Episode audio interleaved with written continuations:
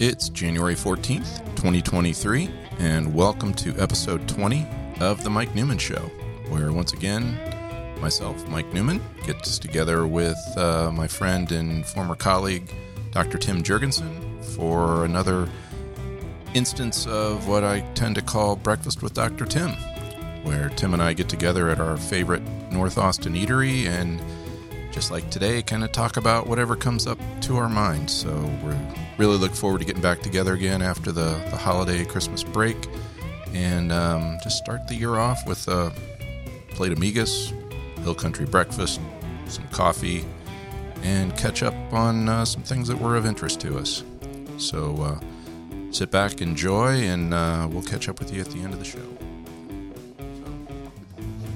That thing's recording over there, and Oh, cool. It's good so to see you. So we're there. we're there. we're there. We're here. It uh, it uh, it feels good to be good to be back. We've had a had a almost a month hiatus, maybe not quite that. Uh, okay, There we go. there we go. Uh, just, it's gone past my front teeth and is halfway down my throat. Just- it, it might tickle. I don't it, know. Uh, yeah, That's the idea. who knows? Anyway, uh, personally, uh, uh, starting after the our last episode on Christmas Eve, I, I Yeah. had a little bit of minor surgery and and uh, on my hand, and that proceeded to evolve into making it difficult to walk around uh, with my cane, and so da da da da da. It's a complex system. It's a complex system and uh, engaged or uh, uh, elicited a, a cascade failure of, uh, of personal physiology. But we're kind of back this we're week, kind of back, and, and uh, so it'd be good. we're in a new year. It's uh, this is episode twenty, and like I just said before we hit record, I'm not that I'm counting, but that's the next folder it goes into is one with the number twenty on it. So um, we managed to keep the bits flowing since like April last year, and I don't know, kind of looking forward to 23. I mean, that's what you kind of have to do every Yeah. year is psych yourself up for, hey, Well, it's it's it, it is, as we've uh, we were kicking around a little bit. I think uh, a, thank you. uh, a, a good starting point for for the, this year is is as is always the case is let's uh, let's talk about my favorite uh, uh, scientific guy, Elon Musk. Ah, and okay. uh, a little bit of what's been going on and, and his plan going on with SpaceX, and maybe talk about um, a few other uh, a few other space related items, awesome. and then we can uh, evolve on from there. So as I think of it, space stuff, we had the uh, SLS make its way, Athena, is that right? Athena, uh, the Artemis, Artemis, sorry. Artemis, Artemis got my sorry. A's mixed up. yeah, the uh, uh, Artemis project. Oh, that that was a that was a fascinating um, uh, a, a fascinating project. It's a fascinating project, but it was a, a fascinating um, uh, voyage that they, they did with that. Uh, given that, that having lived through the Apollo years, uh, I've developed the the we, we developed the idea that well, you get to the moon in a certain way, Yeah. uh, and so you put a you put a, uh, uh, a spacecraft, a, a giant rocket. You put a, a spacecraft in, in, into orbit. Uh, you orbit a couple of times, and then you give it a boost and uh, kick it into an orbit that takes it out to the moon. And it's a uh, uh, an automatic return orbit, as Okay. we found out with Apollo 13, 13. which failed. Yeah. Uh, you, you the, the intent is you, you go out and if all else nothing else happens, you'll loop around the moon and it'll slingshot you back to the Earth. you give yourself just a nudge enough to get out of orbit, Right. but you've got enough momentum and the right angle Right. orientation to get you back to Earth. Right. So once once you leave the Earth orbit, you're literally going to go to the moon. You're going to loop around it, and you're going to come back to the Earth. Right. Okay. That's the way that orbit works. And it's only when you get close to the moon that you uh, fire off your rockets again and slow down enough to go into lunar orbit. And you stay in lunar orbit for a while until you kick it again and it comes back out of lunar orbit and comes back to the So Earth. that was our approach, basically, because it was the safest way to do it. right. And Artemis was different. Is Uh, that- is that- no, maybe not significantly significantly different. Okay. Uh, but they but they did they did a they, did a, uh, a a new wrinkle on it, which was uh, if I understand it, and I, I really haven't uh, delved into it too, too much detail, but. Uh, they they went away from the Earth. Uh, So again, you, you started with a, a big rocket and a big spaceship, yep. and uh, you boosted into. Uh, uh, I'm not even sure if it even boosted into Earth orbit. It may have just boosted directly into a lunar orbit. But uh, the spaceship went out to the moon, looped around the moon, and then um, again, there, there may have been an additional boost phase. It, it actually uh, went into a very uh, elongated orbit uh, with the, the moon close at one end, but you, it, it looped, the orbit looped significantly beyond the moon. So it went another, oh, 40,000 miles or so beyond the moon uh, before it came back. Uh, the orbit brought it back by the moon and then uh, uh, slingshot back to the Earth. So just like with baseball statistics, um, you know, first batter to ever uh, sw- uh, get a home run on the third pitch of the fourth inning of of of, of a of a game north of the 35th parallel or On something a, on like a that. Tuesday, yes. On a Tuesday in April. Yeah. that they were the press was and NASA was saying, "Hey, this is the furthest that a capsule capable of carrying humans has ever been from Earth." Right. I'm like, "Good, okay. You got the, you got the equipment out there. You got it back. All right, probably it, heavy." It, it kind of, kind of, kind of disregarded the fact that there's currently a Tesla, uh, Yeah. an actual tes- Tesla, uh, somewhere out around Jupiter or, or somewhere floating around. yeah, Uh, uh, yeah. Well, at None- different parameters. You know, that Not- was, that was- nonetheless, it was a, it Yeah, was, a a, it was cool thing. It was a cool thing. It was a great. Uh, uh, it was a great. Uh, it's a step voyage. forward that we're really glad was. it happened. Exactly. But in the uh, in the in the fullness of time, I guess uh, this last week I, I read a uh, an interesting blurb. I'm not even sure if the people that the reporter that, that wrote it uh, viewed it as that profound. But the the observation was that SpaceX alone, this is SpaceX, had four vehicles sitting on launch pads ready to launch into orbit. So four uh, Wow. cur- currently active on diff- different launch pads, and, I'm not even sure if they were all in. They may have they may have not all been in uh, at Cape Cana- Cape Canaveral. Yeah. Uh, there may have been uh, one in in uh, at Vandenberg. I was going to say we in- pretty much have three to choose from, don't we? We've got Cape Canaveral, we've got uh, the um, Starbase down in uh, Boca Chica, Boca Chica, and then uh, Vandenberg. Vandenberg. Yeah, So of, of these four, I'm not sure if all four of them were in Florida, but one, Mm. Yeah. one may have been in California. But then the, the additional kicker was that, that there were that SpaceX also had two spacecraft in orbit yeah, at that time. So the idea that they, they have that one company has six spacecraft, four ready to launch and two already in orbit. For, for someone that lived through the space race uh, Yeah. back of the in the '60s, uh, that was just just mind blowing. or even watching us pop a shuttle up one at a time, and then um, you know they would say, okay, the you know pick a shuttle is in the maintenance hangar getting its tiles replaced, and you know so you had them in the pipeline, but you never had ships ready to launch at any point in time, and you never had more than one. Actually, you, we, we, we did, Okay. but you had to go all the way back to the Gemini program. Okay, yeah. Uh, that that sat between the Mercury program and the Apollo program. Okay. Gemini was uh, it, it was a study in uh, orbital mechanics, and we were just learning the math for doing orbital uh, docking for uh, uh, orbital rendezvous, and so they did that by putting up multiple spacecraft.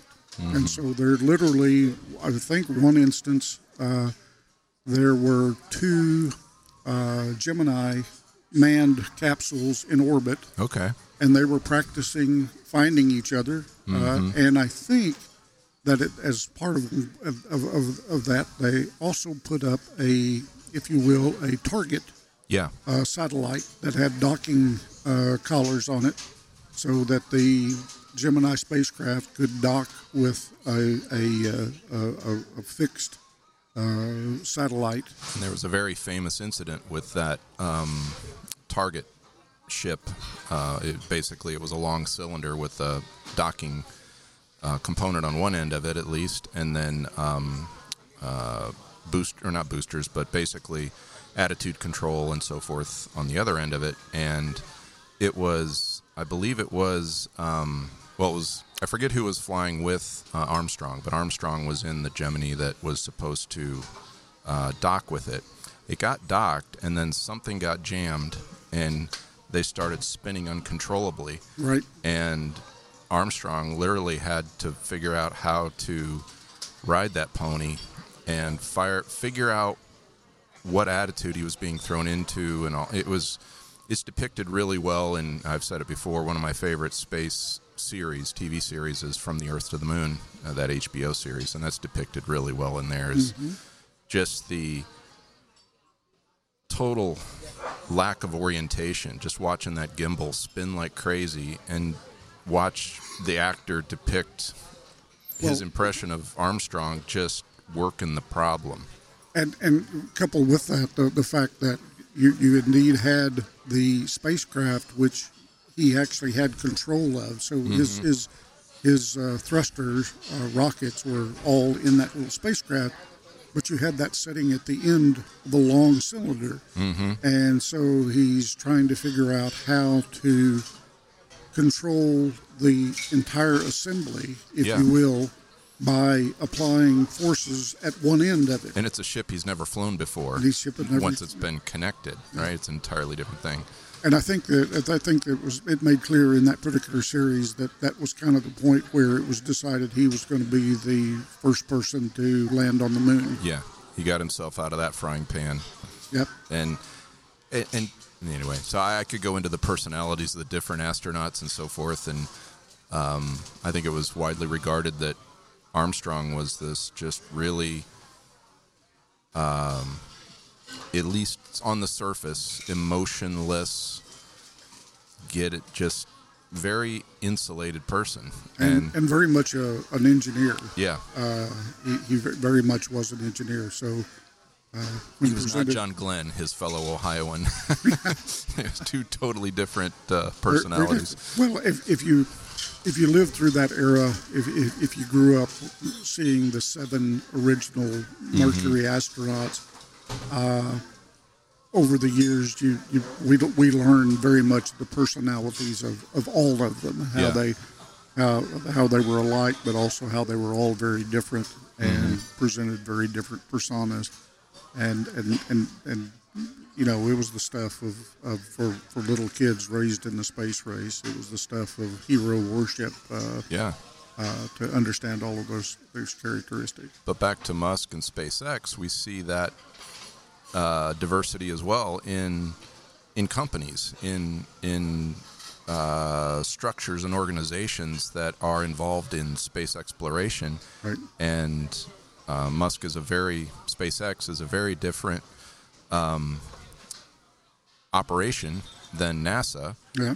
And the, the lady that Yeah. incidentally, and I and I'm, I'm embarrassed that I can't recall her name, but the lady, the CEO of SpaceX, the lady Mm-hmm. that runs SpaceX, is is a, a, a cool person in her own right. Uh, Mm-hmm. to, to the extent that I've I've read about her, that uh, uh, she is uh, she is very innovative. She is very forward thinking, and uh, so much of what SpaceX does is is part of a jig, giant jigsaw puzzle that. Uh, uh, yeah, down the road sees um, a thousand starships at a time in jumping, operation. jumping from Earth orbit to Mars Yeah, because it's it's only about every 26 months that Mars and Earth mm-hmm. the, their orbits or their, their position within their orbits are such that it's very advantageous to launch from the practical to Earth make the- that jump. Yep. Yep. And so I think the uh, the goal is that when that happens, when that, that, that once in 26 month period shows up, they're going to have a thousand starships sitting in orbit ready to head off to Mars because that's the only way that they can Mm-hmm. carry a million tons of material to Mars in order to build a city. So, Yeah. you know, they're, they're, they're forward looking to the to the extent of not we just not only do we want to get there to Mars, but we want to get there with enough stuff to live Right. there. And uh, uh, We don't want to do the the Roanoke colony. We want to do a Jamestown. yeah, Yeah. Exactly. And in that ve- vein, I guess I was reading uh, literally a story uh, yesterday about Starship that uh, Okay. they're getting ready for the first. they- A year ago, the, the, the thoughts were that they were they were close to the first orbital test, uh, but because of some uh, uh, uh, regulatory hurdles that they had to to to uh, uh, leap over for the for the government, but also I'm sure technical hurdles of making the, the system work. Yeah. Uh, they're, we're, we're, we're a year later, but uh, they're they're obviously closer. Uh, and the thought is, I think Musk uh, alluded to perhaps by the end of February or March this year, they might attempt their first orbital test. But I think they're close to clearance now to be able to launch that either from Florida or from Boca Chica. Uh, so that would be cool to uh, to uh, bring uh, uh, South Texas back into the to the space Exactly. program, Yeah.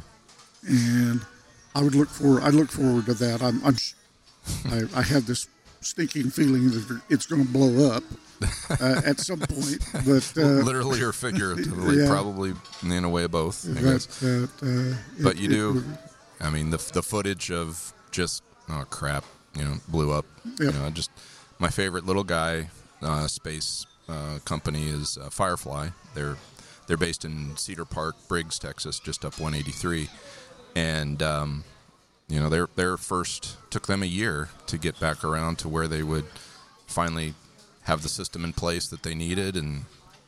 Uh, they they had their successful launch. I think it was in November last year. It was it was late last year, but it was good to see the little guys get out there, and, and they're somehow involved in the lunar program as well.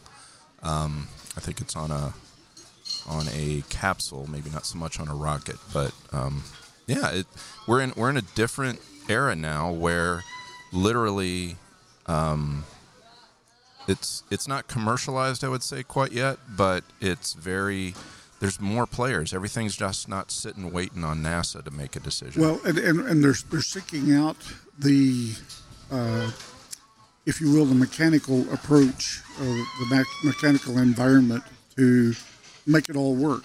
Be- because, uh, as I pointed out at the, at the beginning, uh, we, we learned how at least one way to get to the moon and back with Right. the Apollo program. But there are obviously other ways to get to the moon and back. And if, if you go back and read the history, uh, there were probably three good approaches that were considered even for the Apollo program. And the the solution that was, was selected was very much uh, driven by the state of electronics of the day, uh, manufacturing processes, Materials, yeah. materials, uh, and, and what was available. Uh, so today we're we're back in a mode where uh, the the industry is trying to sort itself out or is working to sort itself out in terms of technologies that are applicable, and that's why there's room for lots of lots of little companies that uh, uh, essentially come are brought into being Yeah. based on one particular little niche. You know, and, gonna, and we're gonna- rocket designs of different sizes. So you've got the heavy lifting motors, you've got the uh, uh, kind of mid range, or you, know, you could almost call them interplanetary, and then you've got engines for uh, thrust and maneuverability. So uh, it was uh, probably as little as 15 years ago. It was either, I mean, we didn't have engines, right? We were we were pulling engines out of Russian warehouses right. through old contacts in it's kind of like you watch uh, the martian the movie with um, matt damon in it and uh, that's a staple in our house. That's one of those. If it comes on, we're in the couch and we're just watching it. I was know. watching it last night, as a matter of fact. So, So- check your check your uh, check your cable listings right now because it's back on. It's back they on loop, They, yeah. generally, they generally bring that back in, and, and it shows up uh, every day for a couple of weeks, you know, or, or every other day. So uh, I'm the same way, and I, Yeah, I was when they- watching it last night. so- when NASA says and the and the guy from JPL, the the engineer goes, I might know some people or something, and and they ring up China and they're like, we need to keep this in the scientific community. Well, a similar thing happened uh, years ago with um, some NASA folks getting in touch with some folks they knew in the in the old Soviet system, saying, hey. You guys got any of those engines left around? And that's another documentary that I need to go digging up because that was a fascinating documentary. Yeah. Um, that's that's a whole other rabbit hole you and I can tend to run wander down. Is what's the what's the coolest documentary you've seen in, in the last couple of weeks? Might make that a segment in a, in a way. Well, I'm I'm a big fan of of modular things. I, I like the idea of of kind of finding irreducible uh, minimums in, in various systems and making a module out of that. And then when you when you need it bigger or more of it, you you just create more of those modules. And that's one of the things that fascinates me about the the SpaceX approach is they they've developed essentially two engines or, or two variants of the same engine. Uh, one one is one engine is tuned for going from the ground to near orbit, and the other engine, the same engine, but it's retuned for operation in a vacuum. Hmm. And mm-hmm. and so every time you watch a SpaceX launch, the the rocket that takes off from the Earth is one variant of that engine, and then Okay. The rest of the, the picture, once they, they get up and uh, the first stage burns out, they have a camera on a second variant of that engine, Right. which is always fascinating to watch to me because it starts out uh, as this coal black object and quickly becomes white hot Oh, as, know. as, it, as, it, as it starts uh, firing. Well, that's the other thing we have now that we didn't used to have, and that's the ability to. I doubt it's a GoPro, but maybe something like it. You know, just cameras everywhere. Well, it's We- it's part got- of it's part yeah. of the it's part of the uh, the, the the idea of uh, uh, complementary companies in the uh, the Musk environment. Mm-hmm. That one of the reasons why we have such great pictures is because of the Starlink low Earth orbit internet system. Because all of those rockets are uh, that Communicating with that- Starlink. Are communicating with Starlink. but from above rather than below. Exactly. Yeah. And, and and and they're very good. You Yeah. get very good communication, you know, so you get very good pictures. yeah. Yep. And uh, I, I that that's it's Yep. fascinating that uh, that oh well yes here's here's a company that uh, that uh, works on this. So we. It's, it's going to be great with um, or interesting to watch with uh, with the Starship program Mm-hmm. Because one of the little companies that uh, that they that, that that is is within that that that uh, constellation of companies Mm-hmm. is a uh, heat shield company, Interesting. and so they are doing a new variant of heat shield for the Starship. So this is a this, Uh, is, a, yeah. this is a big honker Yeah. machine that's got the same problem as every other satellite that wants to come back. You're going from a very high uh, rate of speed uh, to uh, uh, landing uh, softly on the Earth, and you use the atmosphere to eat up a bunch of that the Kinetic energy energy. Yeah. and and so you have heat shields that uh, that do that. So there's a there's a different variant of heat shield on the Starship, and there's a company, a little company that uh, again is in the is in the uh, the Musk constellation that, that builds those heat shields. Yep. And so I'm I'm looking forward to to uh, seeing them some have some su- success in bringing a, a starship back Yeah. from uh, from orbit. Because, like you said, um, I mean, as long as we've had a space program, everybody holds their breath on that last on on reentry. You know, as soon as the braking hits and you start to lose communication because of the electromagnetic um, effects. If you've ever if you've ever on a country road uh, driving at 60 miles an hour in the pickup down the country road, and you were a little kid, and you got to sit in the passenger side, and you roll the window down, and you stick your arm out, and yeah, I'm doing the I'm doing the hand waving, ride in the air thing. right the Yep. air thing, and you, and you you recognize from that that oh, you turn your hand sideways, and all of a sudden it takes your I arm. get it off. all, yeah. right. So Yep. we, we recognize that when you uh, when you take an object and you shove it at very high speed through air, that uh, it can look like it's very stable, but all it takes is one little wrinkle in the wrong direction, and uh, and things go south really quickly. Yep. Attitude is everything. Attitude is everything. It really is. Yes, physically and psychologically. Exactly. well, cool. So we got a we got some things to look forward to with SpaceX orbit orbital stuff, and they seem to still keep kicking dragons up into the air and putting more satellites out there. I, I presume that's what it is, as well as like you said, you know, getting well multiple missions. So Yeah. resupplying and, and shuttling uh, astronauts up to the space station and back. So Yeah, I think is I think that they have a plan in place now. I think one of the Soyuz uh, spacecraft, which have been used as um, workhorse. emergency uh, Oh. workhorse, but also emergency exit. There- Ah, yeah. there- there's there's a- always one docked. Yeah. always one docked, and uh, I think they've actually found that uh, it's leaking or, or some Okay. such. And so I've been reading about a, a, a working up plans into place to be able to use the uh, SpaceX uh, Crew uh, Dragon Mm-hmm. uh, ships as a as a backup if they ever needed to go up and, and Mm-hmm. uh, rescue some folks or bring some folks, uh, particularly Soviets, back down. That they would be able to do that. yeah.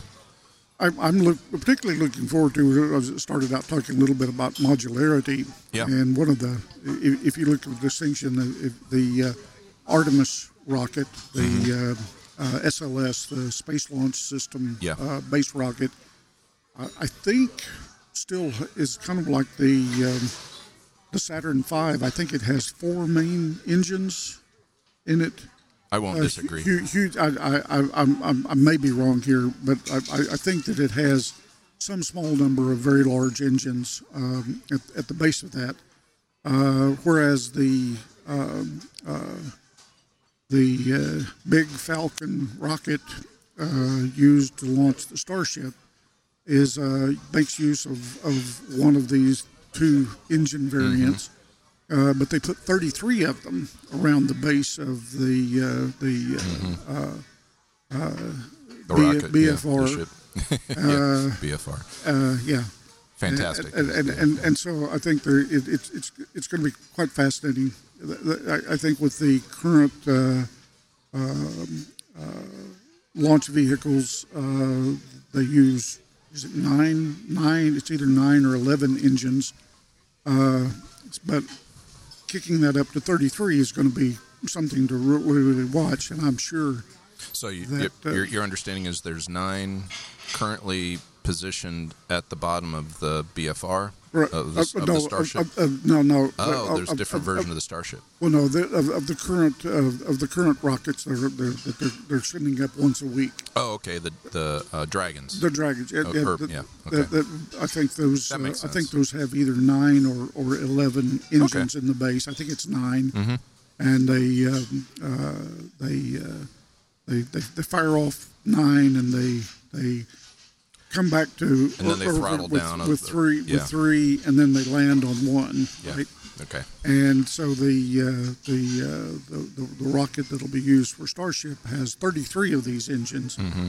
and uh, just the aerodynamics of, of firing off 33 of those as opposed to nine is, is, is going to be interesting in, and- in and of itself. Yeah. And I think it's going to be quite fascinating to uh, to watch it take off.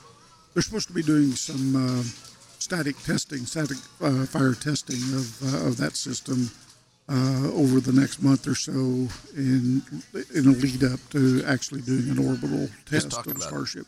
Texas a little bit. Um, my understanding is that up near Waco is where they have the SpaceX SpaceX uh, engine test That could be uh, facility, I believe. that, that could well be. Yeah, I remember, um, oh, golly, about eight or nine years ago, um, just do a Craigslist sale and, and you meet some interesting people.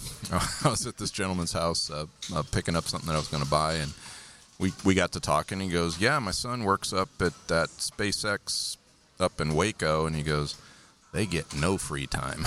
it's a, it's a, it's a, it's a big, uh, and, and I was like, Oh, yeah, I'd heard they were up there, but didn't really know exactly what. And I, I think there is a, a pretty solid SpaceX um, operations up there, as well as some executive. In fact, it may be the CEO where, where she's based up there. But there's, again, going up uh, north of um, um, uh, north of um, anyway, uh, basically west of Waco, north of the Army Fort. Oh, Killeen. Uh, Killeen, no, north of Killeen. Yeah. That that whole space out there is one of the areas I think that they were looking at expanding into. I could be off my mark, or it could be on the other side of I-35. But there there's room up there where you know we may see a, another. I've always wondered what it would take to get Waco kind of beyond just being the university town and you know comfortably far enough away from Dallas and Austin to see if uh, something interesting happens up that way. Well, I, I, I thought it was an interesting wrinkle in the early uh, Star Trek movies. Uh, uh, Captain Kirk was always famously, always famously was said to come from Iowa, Right. And uh, in the uh, in the most recent uh, round of, of Star Trek movies, The J.J. Abrams reboot. Right. Yeah. They they they they uh, one the, the first of the, of those movies. Uh, the early part of it took place in Iowa, and I always found it fascinating that they they they always showed it as as kind of these dark images, n- n- not necessarily clear images, but you have the Iowa cornfields, and then in the back are these dark, giant images of, of, of obviously construction buildings and spacecraft. And, Oh, and you mean like. like the Samsung Samsung plant down by uh, Yeah. Taylor? Ah, yes. we, Well, we and- counted 27 cranes down there, by the way. really, oh god, Yeah, my wife and I went. Uh, anyway, that's all. But yeah, just the fact that you have this massive open space and all of this construction activity right there in the well, they, they, the pictures from the Boca Chica uh, uh, facility start to look like uh, some of those images of Iowa. Uh, yeah, I think I, I saw a picture uh, last year of, I think they had three starships uh, Mm-hmm. standing, one of which was stacked on a on a booster rocket, right? And and so it, and and other big construction buildings, and it, it starts to look like those Iowa cornfields with the dark images off in the distance. Well, as, as I mentioned last year, that's on that's on my list of dumb things that Mike will do as a road trip that his wife has zero interest in, and maybe take a few pictures. I, I might be interested in those later, but I'd love to get down to Boca Chica, Boca Chica, before um, it really gets locked down and yeah. really, Actually, really operational. uh, but in the, story I was reading about the potential uh, uh, launch test of uh, of the Starship system, uh, the the comments were quite interesting on that on that story Mm-hmm. uh, because it was it was kind of filled up with people that were hoping that they were actually able to do that test out of Boca Chica because they figured that that there were going to be so many RVs of people that wanted to watch the launch, and it was going to be uh, iffy just when the launch would occur. and so the people, interesting people were just going to drive their RVs to South Texas and park and watch. Yeah, yeah. and uh, uh, so that, that that that may be the case. There may be a uh, it may be like Woodstock. It may be the, the third largest city in Texas for Oh, a you, while. you get out your uh, you get out your map and you look at the satellite view of the area, and it's um, it, it's easier to see stuff in Florida than I think. Maybe I could be wrong. You have to go across the inlet over to um, uh, was it Corpus Christi? You're right there. Yeah. No, uh, or South Padre Island. Uh, South Padre, Yeah, Island. yeah. And uh, yeah, anytime you get close to the coast, you're dealing with thin strips of land and Yeah. usually one way out or whatever. But anyway, it'll be it'll be really cool to see. Um, yeah. So yeah, Looking forward to it. I, I, uh, I, uh, I, I SpaceX uh, launched uh, during uh, 2022. They did essentially a launch a week. That Yep. became my That was your regular viewing. That was your much see must see TV. yeah. It was the same. It was the same every every week. I mean, the basically the same program every week, except that depending upon the weather, uh, where it was launched from, you, you got a good or bad view, View, of yeah. the of the Earth where it was coming from. But uh, pretty much the, uh, the the same program, and, and it's always fascinating to watch. Uh, Yeah. You know, as a as a boy growing up, uh, I got to see a lot of rockets taking off, but it, the landing landing of a rocket was always something still of the golden age of science fiction. Mm-hmm. And so, literally yeah. now, C- when I see controlled these, landing to be able to be used again. yeah, and, and, and Yeah. literally landing a pencil. You Yeah, know, it, yeah. there's this long cylinder that comes down, and There's something exciting and creepy at the same time about it well, it, it's an interesting. because it shouldn't happen. You just have this. Yeah, eh, it's not stable.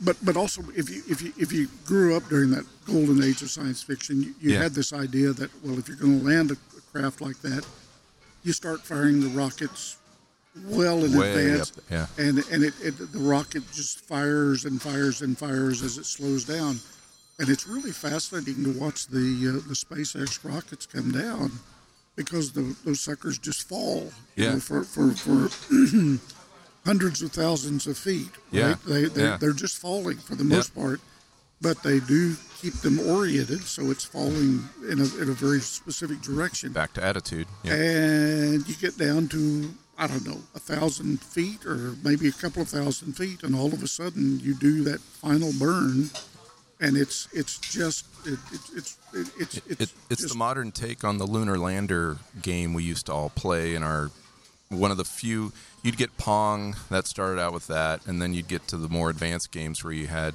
you had to you had this you'd see the lunar lander coming on your screen from the side it had a it had a surface velocity and then a vertical and you only had so much fuel.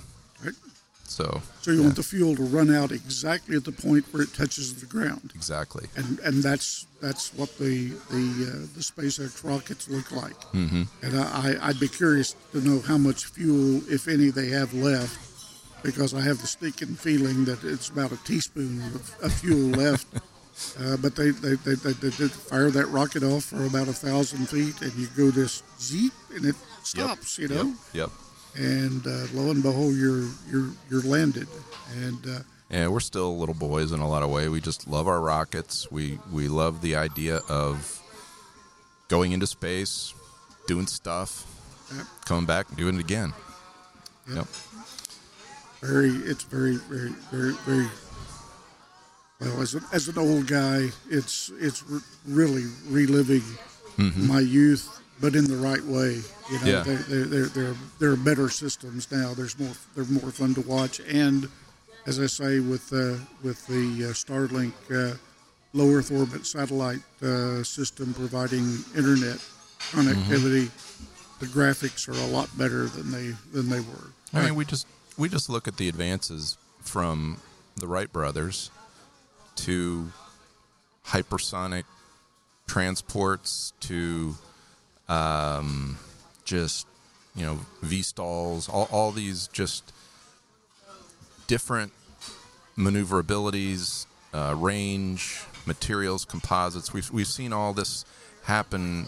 I would say terrestrially, but basically well below orbit, and it's it's been a slow go from say you know July 1969 to now. We just basically took a pause, but we did learn. I, I yeah, we're, we're seeing it play out where we've learned more about materials. We learned more about manufacturing of those materials. I'm just giving away my bias toward uh, uh, mechanical stuff and everything, but um, also just uh, fuel flow, all that kind of stuff that we just have to deal with to to feed 33 engines as opposed to five, or um, and just everything like you said, Well, control those are- systems, those are, communication. Those are, those are yeah. 33 engines coming out of a, probably a single fuel tank. yeah, Those are all. they- You, you've, got all of these very high capacity pumps going Mm-hmm. that are that are, are pumping material at at uh, whatever it is, 300 degrees below zero, Yep. whatever li- li- liquid oxygen uh, uh, uh, is stable at.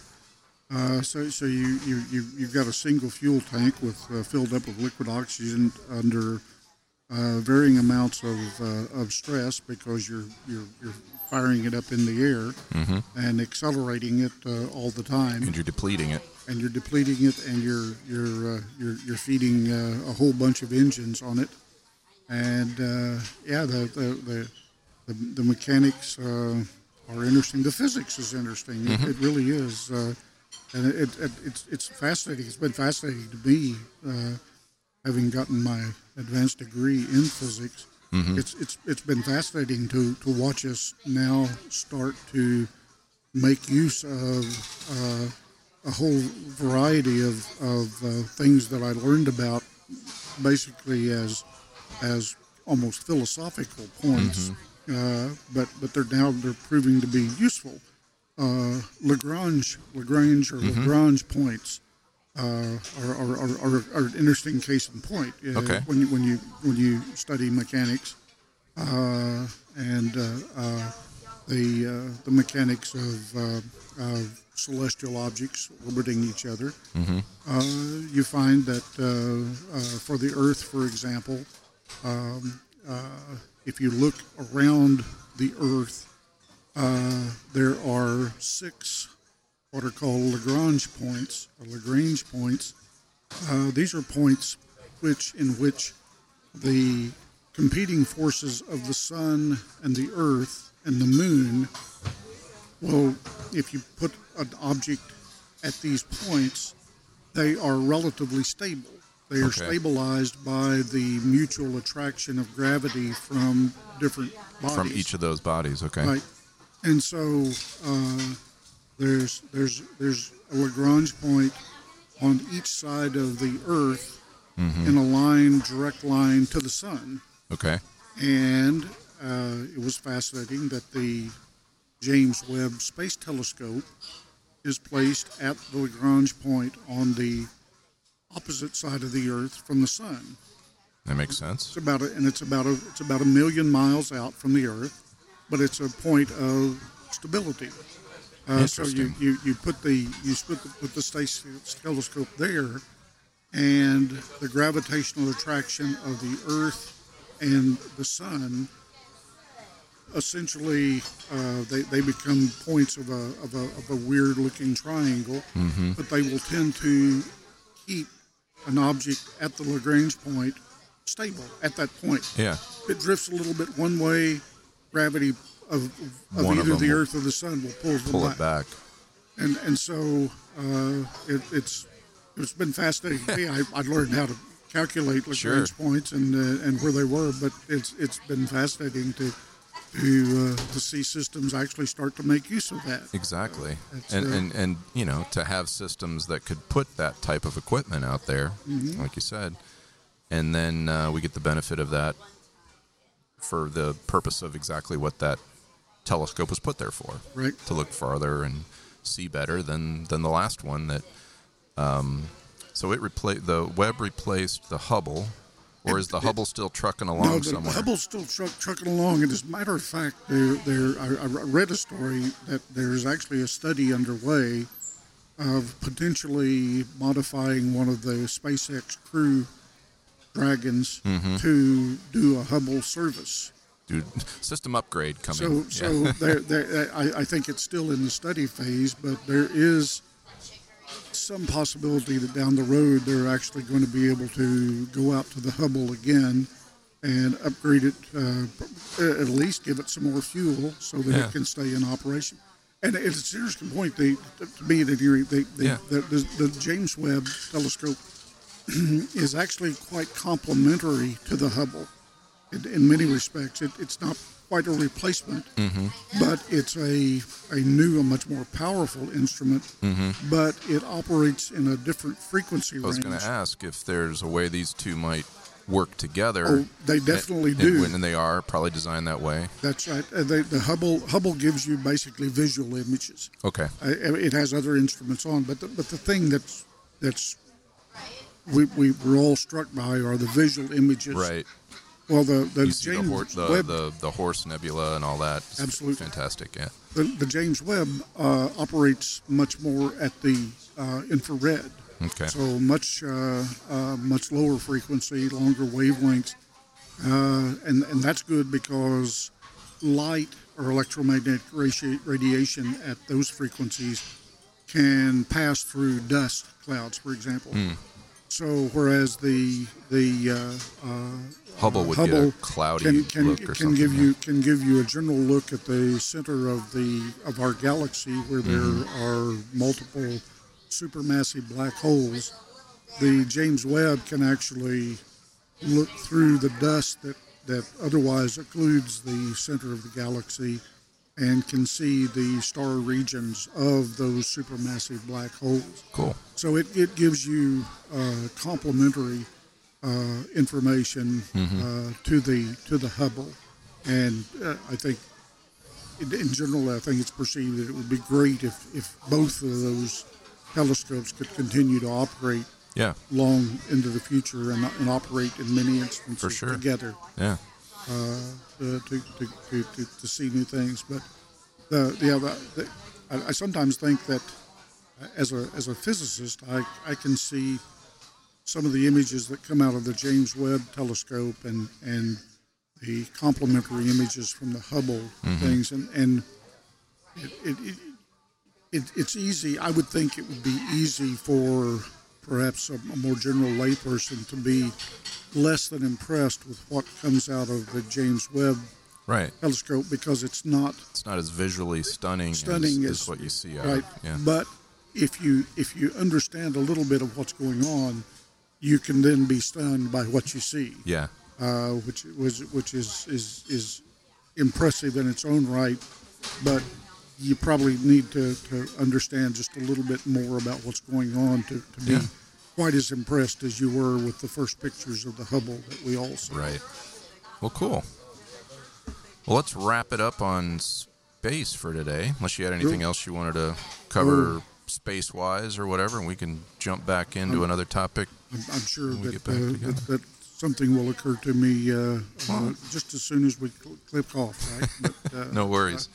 Just wanted to get us back in the groove a little bit and uh, start the year off. And you know, I love Well, it. I, I think it's always good to, to have a have a, a little update to get to, to uh, get up to speed uh, with uh, with what's going on, and Yeah. uh, perhaps uh, uh, when we when we come back and uh, on a, a, a subsequent uh, episode, if we uh, get back to perhaps talking a little bit about the the uh, satellite communication system, Exactly. uh, we can uh, go through some some of the mechanics uh, which indicate why the Starlink uh, system is uh, is so fascinating from Okay. the perspective of providing good internet service where previous satellite-based systems were perhaps a little less than Okay. less than uh, satisfying uh, in that uh, in that domain. Yeah, as I recall, we kind of left things with uh,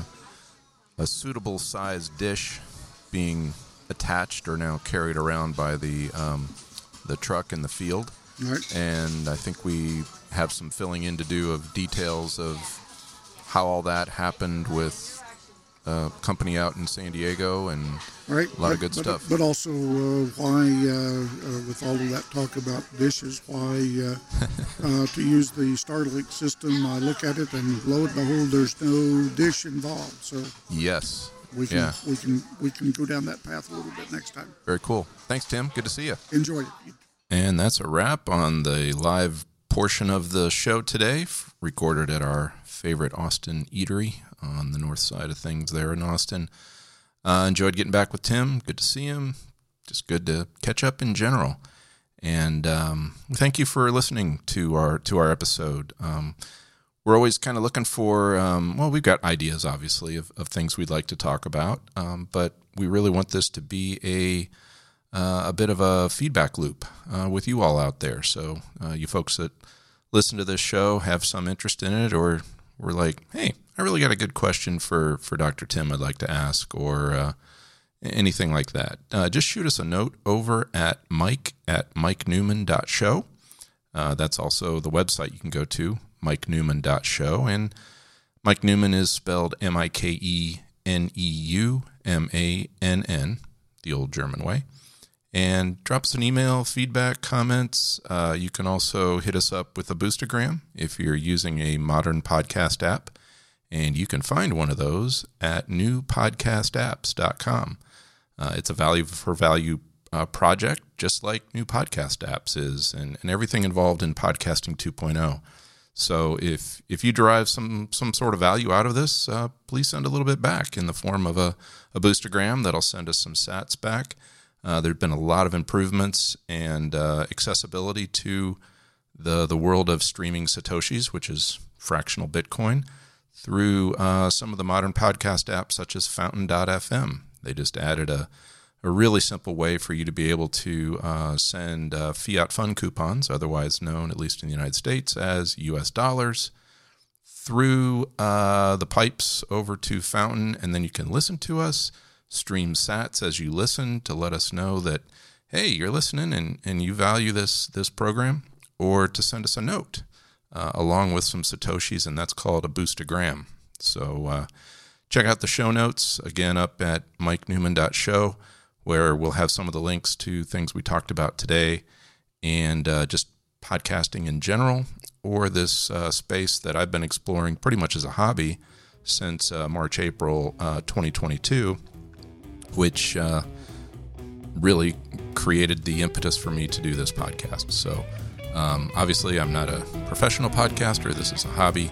I just enjoy uh, doing this with my friend Tim and um, sharing the sharing the, the product of that with you all here on the Mike Neumann Show. So, till we see you again, um, have a great one, and let's make something out of 2023. And until next time, John 317.